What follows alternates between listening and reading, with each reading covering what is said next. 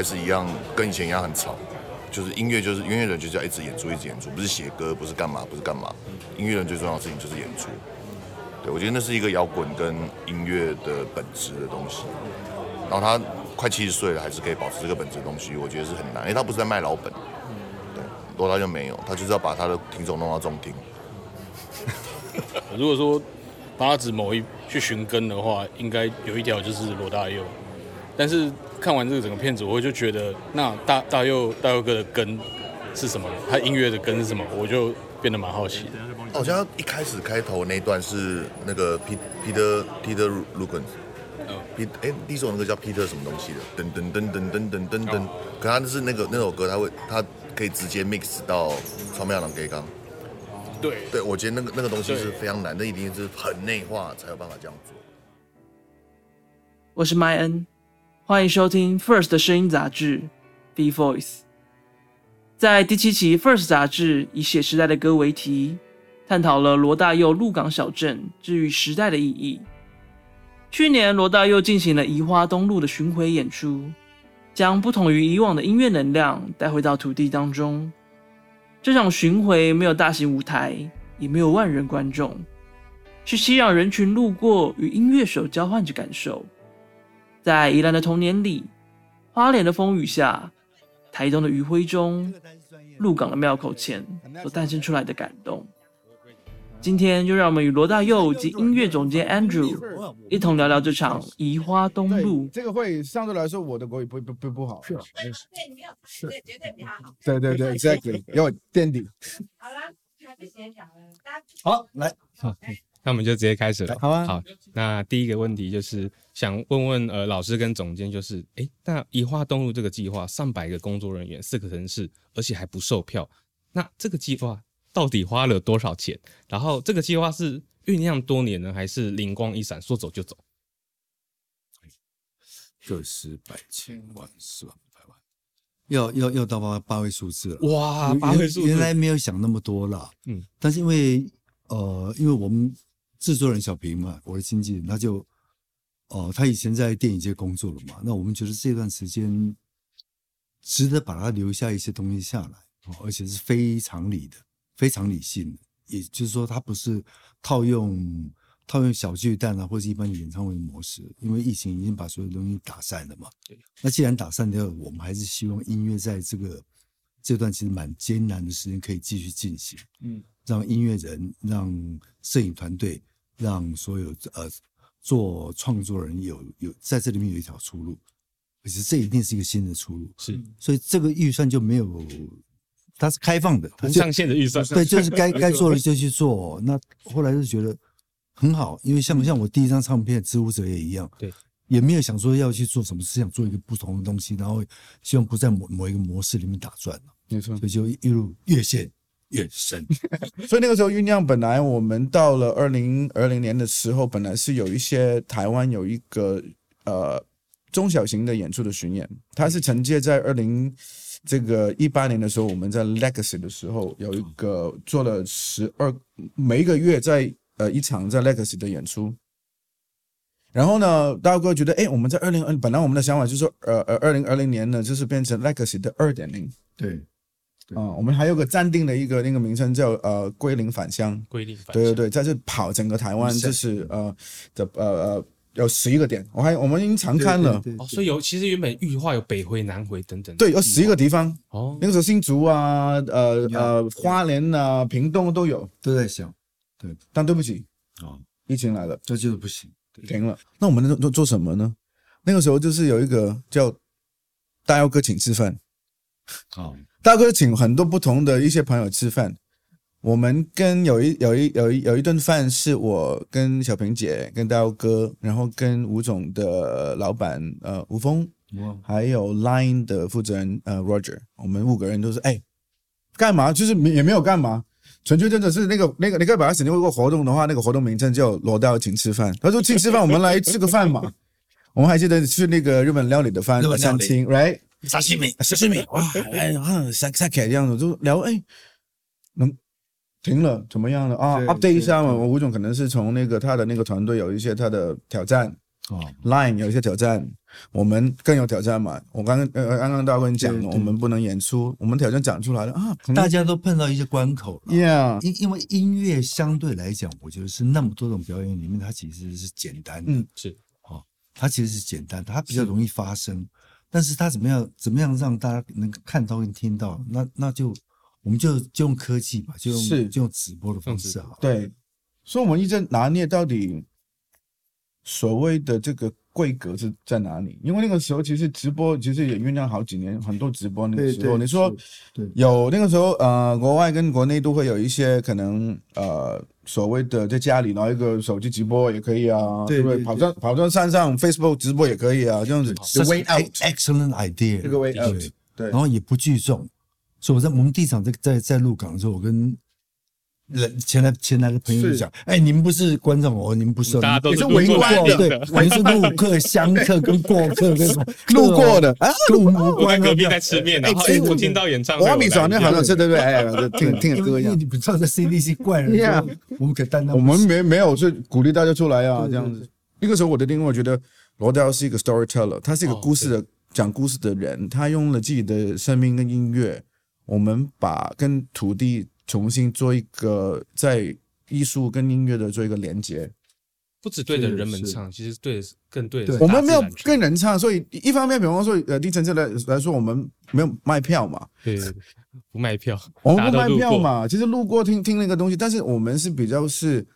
用音乐，用我们的生命，就是 respond to 整个那个时候的产生的环境的一个 chemistry。然后呢，我们去到那个四个不同，所以那个四个地呃地方，基本上有没有观众不是我们的考量。地方才是主角。这样哎，那现场的回馈感呢？因为现场毕竟还是有路过的人民，是路过的民众，那他们给予的回馈感跟以往演唱会最大的差异在哪边？最大的差异在，因因为演唱会大家知道嘛，大家都坐在台下，然后排排坐，然后人蛮挤的，所以那个兴奋感是互动很强很强烈的。嗯嗯，那在油花东路里面，我感觉到了现场的的气氛，因为有过客嘛，但你们会发现他他很放松。他很 peaceful，他很平和，可是他那个兴奋感是在内心的。嗯，然后我觉得最重要是好在我们把它拍下来，他的笑容是很很简单，但是是快乐的。是。就好像你过去，你哎，你看哦，这个人是谁？哦，罗大佑在唱歌，哎，好像听过他的歌，坐下来，哎，你觉得他心里突然会心一笑了，对那个会心一笑的东西，嗯。嗯。那这个会心一笑的东西就是。他没有像演唱会非要去兴奋，非要去呐喊，非要去高昂嗯，他没有那种东西。但你觉得，哦，我们进到你生活来了。哦，进到他的生活，对，因为我们围成一圈嘛，我们围成一圈，其实我们最重要的是我们音乐人彼此看到对方的眼睛，然后把那个 timing 跟那个神情、跟感情、跟抑扬顿挫表达的清清楚楚的。因为很少这样子嘛，音乐人是是看到，平常都是我在我在最前面，然后他们就看着我屁股，嗯，那这个不一样。所以这一次出来的音乐就它它非常合了，非常契合。很棒的地方，我觉得那个宜华东路是，嗯，我提过，就是是我们跟刀哥在舞台上面所谓的舞台，因为环境的那个给我们的一些环境的一个感官的那个契机，跟音乐表演的时候，那个音乐的兴奋度。naturally 变成很兴奋，所以变成是我们一群音乐人跟刀哥在舞台上玩的很开心，旁边来围观，哇，你们玩的很开心。跟你去演出的时候，我来 perform 给你嗯。看，给你听，然后呢有鼓掌那那个、那个、那个整个呃能量的那个交流是很不一样。不过对 performance 唱完的时候不会说啊，两秒钟就掌声没有没有那种东西，没有那种。但是两种观众能量都不太一样。对，也是因为你你不期待有这个东西，所以你完全就在 表演里面是最重要。对，所以我们约的时候，比较很兴奋的地方就是哇，高高那个歌玩的很很过瘾。对对对，完全沉浸在演奏当中。当然当然 Exactly 当然，哎，那同样是吸收观众的能量，那罗大佑老师常常也在不同场合跟访谈都有提到自己很喜欢小场地或是 club 等等，因为可以吸收对观众的能量。那老师也常常提说，移动即是创作的一部分。那哦想请您多分享年轻的时候关于移动的经验。其实我在在我早期哦，在我十九岁以前，等于是台湾的北部、嗯东部、南部、中部都住过了。哦这个很神奇，因为是我爸是医生嘛，嗯所以我在台北出生。三岁我们搬到宜兰去，然后五岁半的时候搬回台北。那时候中华商场还没还没开始盖，所以我是看着中华商场盖起来的那种人。嗯十四岁十四岁初二下的时候，我搬到高雄去，也是因为父亲到高高雄去职业，大学到到台中中国医药学院，又到台台中去，所以我等于是二十岁以前那个中南北部跟东东部我都我都住过了不。停的迁徙，我一定会发现，我跑得越多，跑得越远的时候，那个音乐对我来讲就越重要。嗯我不知道为什么，但那个整个旅途跟你突然在台北，那你在高雄想到台北的家里榻榻米那个感觉，你觉得那个那个距离造成你自己对一个地方的那种那种情感，嗯那种浪漫。哦，我后来才发现说，其实所有的浪漫都跟时间有关系。嗯都跟时间有关系。要经过那段时间以后，你才多少时间以后，你才会发现哦，这个这个东西它的价值在哪里。那就在这种移动，你慢慢慢慢就开始觉得，哎哦，想写一些东西下来。当然也很听很多这种呃西洋歌曲啊，早期的摇滚乐啦，然后歌仔戏啦，甚至评剧啦，嗯哦，然后还有日语歌曲啦，这样，所以他就很多日语歌曲进来啊，西洋歌曲排行榜啊，以前我们学生之音啊，评剧啦、寡喜啦，对不对？然后原住民的音乐啦，什么，它很丰富的。嗯那我觉得是这种音乐的底层的丰富的东西，造成我觉得说音乐是沟通人跟人之间最好的一种是一种一种模式，而且它是在世代中间，你像他三十岁、五十岁，他有一种东西在沟通的时候，嗯他他是人很很好的一种粘着性。嗯，是，那倒是，我会发现，就是说，作为一个呃 singer songwriter，一个音乐创作者，一一一呃，作为一个艺术工作者的角度，其实艺术工作者也是 collectors，他一直在 collect 很多不同的 memories 跟 emotions，、但是用我们的呃那个专业的 know how，又把它转换成另外一个 format，可能是音乐，可能是文字，可能是记载，可能是也各种艺术形式等等一。形式要传达出去这样子。所以我觉得，比如刚刚提到说那个移动，我们我发现我又我也很深体会，就是我们没有把它停下来的原因，是因为因为这个 process 我们已经很习惯了。这是我听到音乐，可能看呃看看看到看到电影，可能听到到一个一个作品，也会产生一个 emotion，但是很想因为那个产生的 emotion，不想它只是停留在我的里面，停跟动，我们不都会让我们产生不同的 decision making，做很多的不同的选择。但是那个停跟动直接会影响你的人生，就是说，如果你没有一个正面的一个思考跟那个大方向里面，比方说是正面的话，你可能有一些 decision making 会让你导致，比方说可能是有一些不好的事情发生，但是因为你正面的那个能量，导致你，比方说你不能停下来，或比方停下来的时候会产生一些做一些决定，它会让你，比方说一个美好的事情产生。所，所以我觉得移花动路这这个这个这个这个过程对我来说，exact 浓缩在里面，因为我们不要停，但是有正面的能量聚集人，然后呢，让我们可能是会产生一个叫移花动路，可能会产生一个专辑，可能一个作品，可能是产生一个很多的事情发生这样子。哎，那老师也常说一句名言，我觉得这是大家都非常能记住的一句话，就是当我把木吉他拿出来的时候，把悲伤与痛苦唱出来的时候，宣泄完后，不但自己的痛苦不见了，别人的悲伤与失恋都随之减少，这就是音乐的动力。然后我自己在听老师的专辑的时候，其实也非常能感受到这种力量。因为刚刚有提到时代嘛，那老师的歌、老师的词，其实非常能连接起时代与人们之间的那种情感啊等等。那也很多乐迷也常常说，哎，老师的歌词非常的文学性。那老师在创作的空档之间，会不会去汲取其他的艺术养分，比如说绘画啊、文学等等这样？哦，当然会，当然会，而且那个蛮重要的。没错，我我记得我在大学的时候四年级，因为我几个四五年级的时候，因为几个好朋友，他们已经先毕业，高我一届，他们已经先到台北去实习，那我变得空下来的时间就很多了。我我可以画一幅画，我用用用蜡笔画，我那一幅画我一天的画花七八个钟头，然后就一直磨，一直磨，一直拖，就是画完了以后，我一直用手一直去晕那个那个什么东西，这样可能是一张女朋友的照片，可能是我自己的自画像，可能是一个一条鱼，可能是一个景，这样。那这个东西，你的手指都好像是你自己的弹吉他啦，什么这这这些这些工具一样。你在进到那种彩色的世界跟图像的世界的时候，你好像在在声音的世界里面，你也可以找到另外一个空间出来。嗯，那比如说念一些诗集的，我早期喜欢念一些诗集，嗯嗯从余光中啦、洛夫啦到郑愁到予啊到等等雅璇的嗯郑愁予啊，谁谁的，所以在我的作品里面，你都还可以看到吴胜啦，然后那个那那郑愁予他们他们的诗的影子。嗯，对，那那个都是重要的。我我想对音乐人来讲，你的你的养分应该是无限的。没错应该，是多元，应该是无限的，不对，应该就是被被限制。制。艺术没有那么高深的。我觉得不管你的艺术是音乐、电影、画画、舞蹈、文字、文学，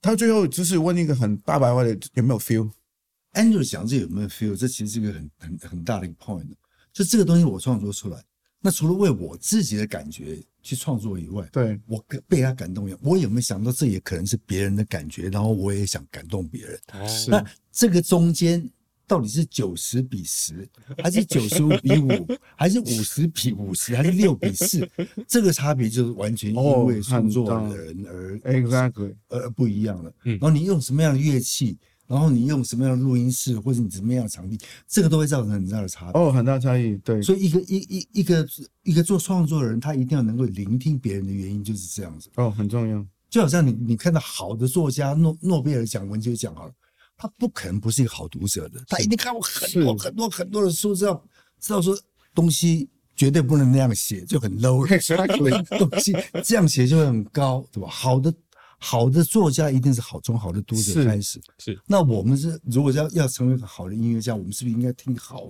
很多很多东西，让自己的生命没错跟创作力丰富一点？先从所以刚才耳朵 feel 开始的意思就是这样。Exactly，他的目标不是说我们做完这个东西，哦，你如果我本来是传达是白的，你变成黑的，你就错了。没有对，所以艺术好玩的地方就是说没有错对的，但是它重点是有没有 feel，意思就是说你 get 到什么。你 get 到的东西跟我传达出来的东西有差异是没问题的。因为你的 background，你的那个你的那个所谓的文化背景，你的的教育背景，你的那个生存背景不一样，所以传听这个歌得到的 feel 是不一样的。但是我常常讲，强调就是说，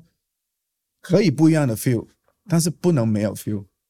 对必须要听众甚至自己就有一种迅猛抓迅猛性，抓到某种东西，一定要把它抓住，不然就是失去跟人的连接。对呀，你你没有 feel 就没有连接了，对，跟人的连接性。很关键。哎，你讲的讲的太棒了，就是说那个连接就是重重很重要一个一环，就是你没有连接就没 feel 的话，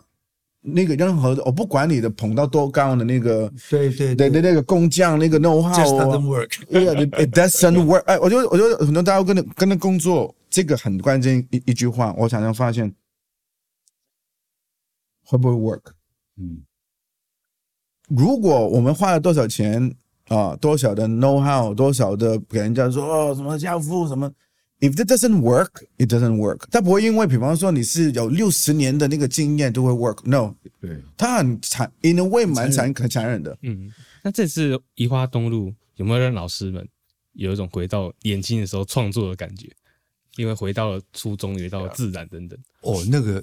其实我觉得年轻好像就不足以不足以形容这个感觉了。Yeah 他他甚至有点回到，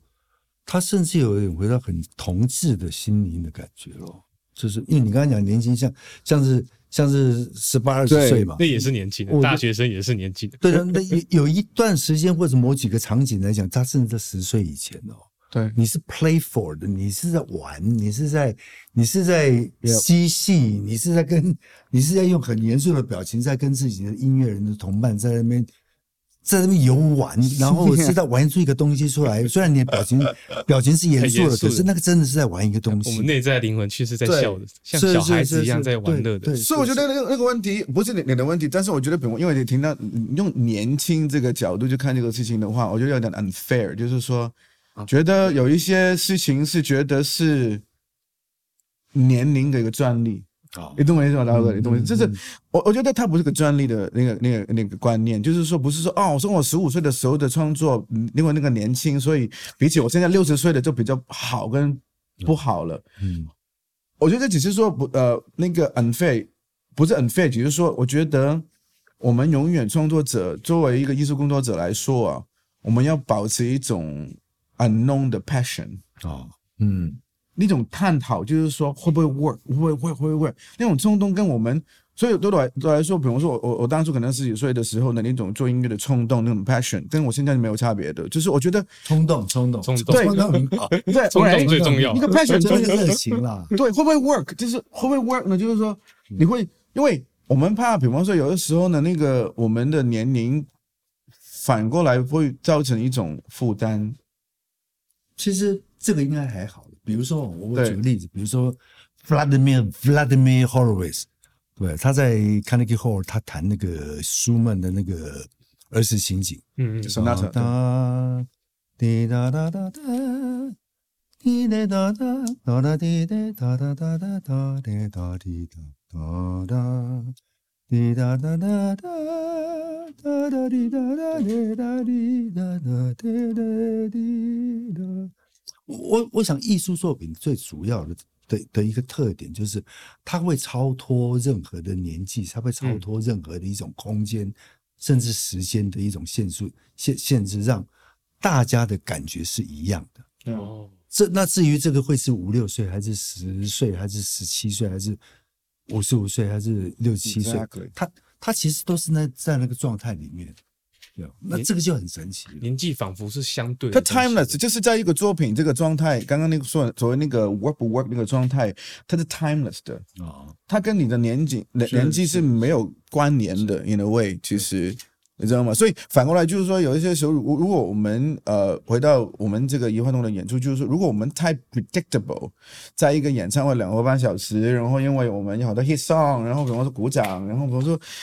那个那个状态，反而是会让我们的负担，就是说，好像应该你应该应该这样子。但是那个 unknown 呢，我觉得那个所谓的那个嗯未知数，给我们是一种冲动的原因，是因为我很想 find out 那个 unknown 带给我们什么感觉。Yeah，if it works，嗯，你那个什么八位数字什么呃疫情啊，it doesn't really matter。因为他的那个给你那个 passion 的那个冲击啊，那个你他会他会其实基本上是蛮上瘾的，蛮是他这种毒药那种 drugs 来的，对。因为你你是 unpredictable 的那个东西，但是那个状态里面产生的那个可能肾上素啊，那个什么 endorphin 啊，那个是哇，是那个是是你你你这个 Pandora box 的一个潘多拉的包那个盒子，一打开也觉得我不想让他听啊。那我们来问最后一个问题，嗯就是这次移花东路也克服了距离与疫情，那下一次老师有没有可能再进行进行类似的巡演，比如说新的计划或者之前的计划，南回北回之类的，或是甚至海外？因为现在疫情慢慢减缓，有没有其他的机会，或是有没有新的计划可以给听众们知道？我我们接下来哦，经过经过一些思考以后，我们现在那个移花东季已经出去了嘛，那我们在思考说，我们呃，可能应该在十二月初左右在万华，嗯，就是我小时候成长那个地方，在观音山跟淡水河的旁边的万华，是淡水河这一边的，不是那边。做在在一个找一个屋顶上面做一场，那想把我大概从五岁到十四岁之后的成长的万华，一直到现在的万华区哦，来来做一个比较，然后来来啊、呃对照。比如说，我可能会唱一首老歌，叫做邓雨贤的《月夜愁》。哦，这样。月色就在山山路，因为三线路是日据时代的嘛，是那个是是中山北路嘛，是在中山南路。那那个时候有灯嘛，哇，那时候灯刚刚日本人刚把那灯弄起来的时候，很多人是跑到那边去看灯的，哇，这个路灯 amazing。那那个时候的所谓的 fashion 是这个样子的嘛？那一直到现在的万华的这些迪化街啦，这个这龙山寺啦，这所有这些东西的改变，一直到西门町啦，所有这些东西，你你不能不称它是一个其实是一个是一个奇迹。然后它又在淡水河跟观音山的旁边，我我是想把把这个台北市一到新北市中间这块大家必经路的的地方，包括山水，包括以前叫叫打打掉点嘛，对不对？以前种的全是稻啊，现在怎么变成都是 building，然后都是山水这样？我想我想把这个地方记录一下，用一场来表达我们自己的感谢。而且万华其实在这这一两年疫情其实也受蛮多影响，老师刚好去那边是是是去演唱，其实刚好也是是不断是抚慰人心，也是对创造一个新的意义在那边。对了，我们不能只讲阿公店啊什么的，那那只是很很小的一部分，它有它有很多很多的东西。我们去看景的时候，那个那个整个黄河南北路那个车车水马龙，然后到天快黑的时候，那些闪亮的灯，对车来来去去，沿着河这样跑，像一条龙一样，所有东西，然后天天上的星星已经开始出来了，月亮这样，你整个那那种。我就想到以前中央市场啦、中华商场啦，然后福星国小啦、市立交响乐团啦，那段时间，嗯，那个那个太太神奇了。所以这个也也刚刚讲，就是它也这个那个环保环保的概念，就 recycle，就是说从大哥的那个历史呃经历历史也很多累积了很多的能量跟情感 emotion 这样子。那嗯，台北这场也是把这些东西聚集起来，然后呢，我们再用音乐要再说一个故事，呃，讲关于万华这样子，you know，然后他我们不断会，其实这个我觉得就是呃，大哥作为一个音乐创作人的一个 process，嗯，意思就是说，我们可能有个计划，刚刚提到，就是说，呃，台北这一场就是是这个 process 产生出来的一个作品，叫呃优化东路的台北的安可场，哦，对，安可场。那到了呃明年也会有一个新的专辑，它也是一个 process，就是说累积了很多大概过过过去可能很多的音乐的能量跟这个故事，我们要用一个专辑的这个媒介，然后呢，就 recycling，就把它就转变成一张这个专辑来回馈。回馈，跟大家就分享这样子。所以我不断会有，只是说我们作为我就呃旁边的，我们也会想，就是说，哎，只能用专辑的方式吗？这个 process，嗯嗯，要用直播这个方式吗？会不会变成一个音乐剧？会不会变成一个电影？哦，会不会变成一个纪录片？会不会变成一本对书？对。我我我是在这边给给所有的音乐人哦一个建议，就是说，这其实是最好的转型的时候是哦。然后其实是大量跨界的一个必要时候，因为每个行业都想知道说别的行业在干嘛，因为全世界现在被打得支离破碎，很像第二次世界大战被打得支离破碎，重新开始整起一样。那这个时候对音乐人来讲，其实要好好思考下一个模式是什么模式。像我们新专辑的概念，可以透露一点，就是说，像我们的新呃新专辑选择只会发行就是黑胶片。黑胶片，哇哦，那为什么只发黑胶片的原因，是因为他把我们听音乐、听专辑所谓的专辑 album、嗯。这个事情的所谓的一个仪式感强调出来了。仪式感。，仪式感，Right，我们现在比方说，如果是呃呃，有时候发一个专辑在线上，就没有什么了不起的，他们说就就发了嘛，Right，就是现在发，你听的时候，哦，我收到一个 Apple Music 的那个 message，哦，有新专辑，我 click 就是听了这样子，可能是在开车，可能是在家里，可能是在吃个饭，可能是在哪里，对对对，你听的时候就哦，就听个专辑，But 它的仪式感不见了，听。的确，如果变成黑胶片的话，就是说，而且你把那个黑胶片拿出来放上去，唱背提起来，从第一首歌放下去，看着那个黑胶片的那个内页，欣赏那个歌词，哇，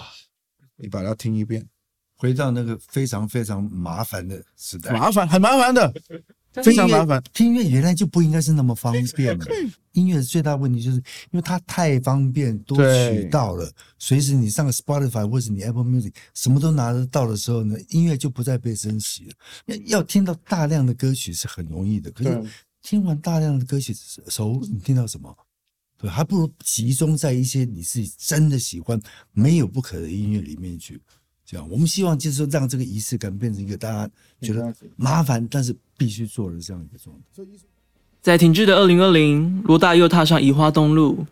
用音乐探访自然，带着过往的感动、流动的能量，现在回到了台北，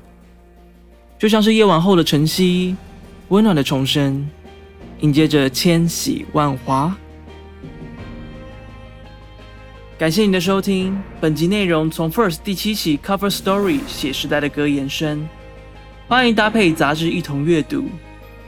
本节目由 First 制作出品，大佑音乐指导赞助播出。总编辑张铁志，制作人简介麦恩，采访人曹玉博，语坛人罗大佑，Andrew 朱静然，后制江元宏。如果你喜欢这个节目，欢迎分享给更多朋友听见，也欢迎到 Apple Podcast 给我们五星评价。延伸阅读 First 第七期 Cover Story，写时代的歌。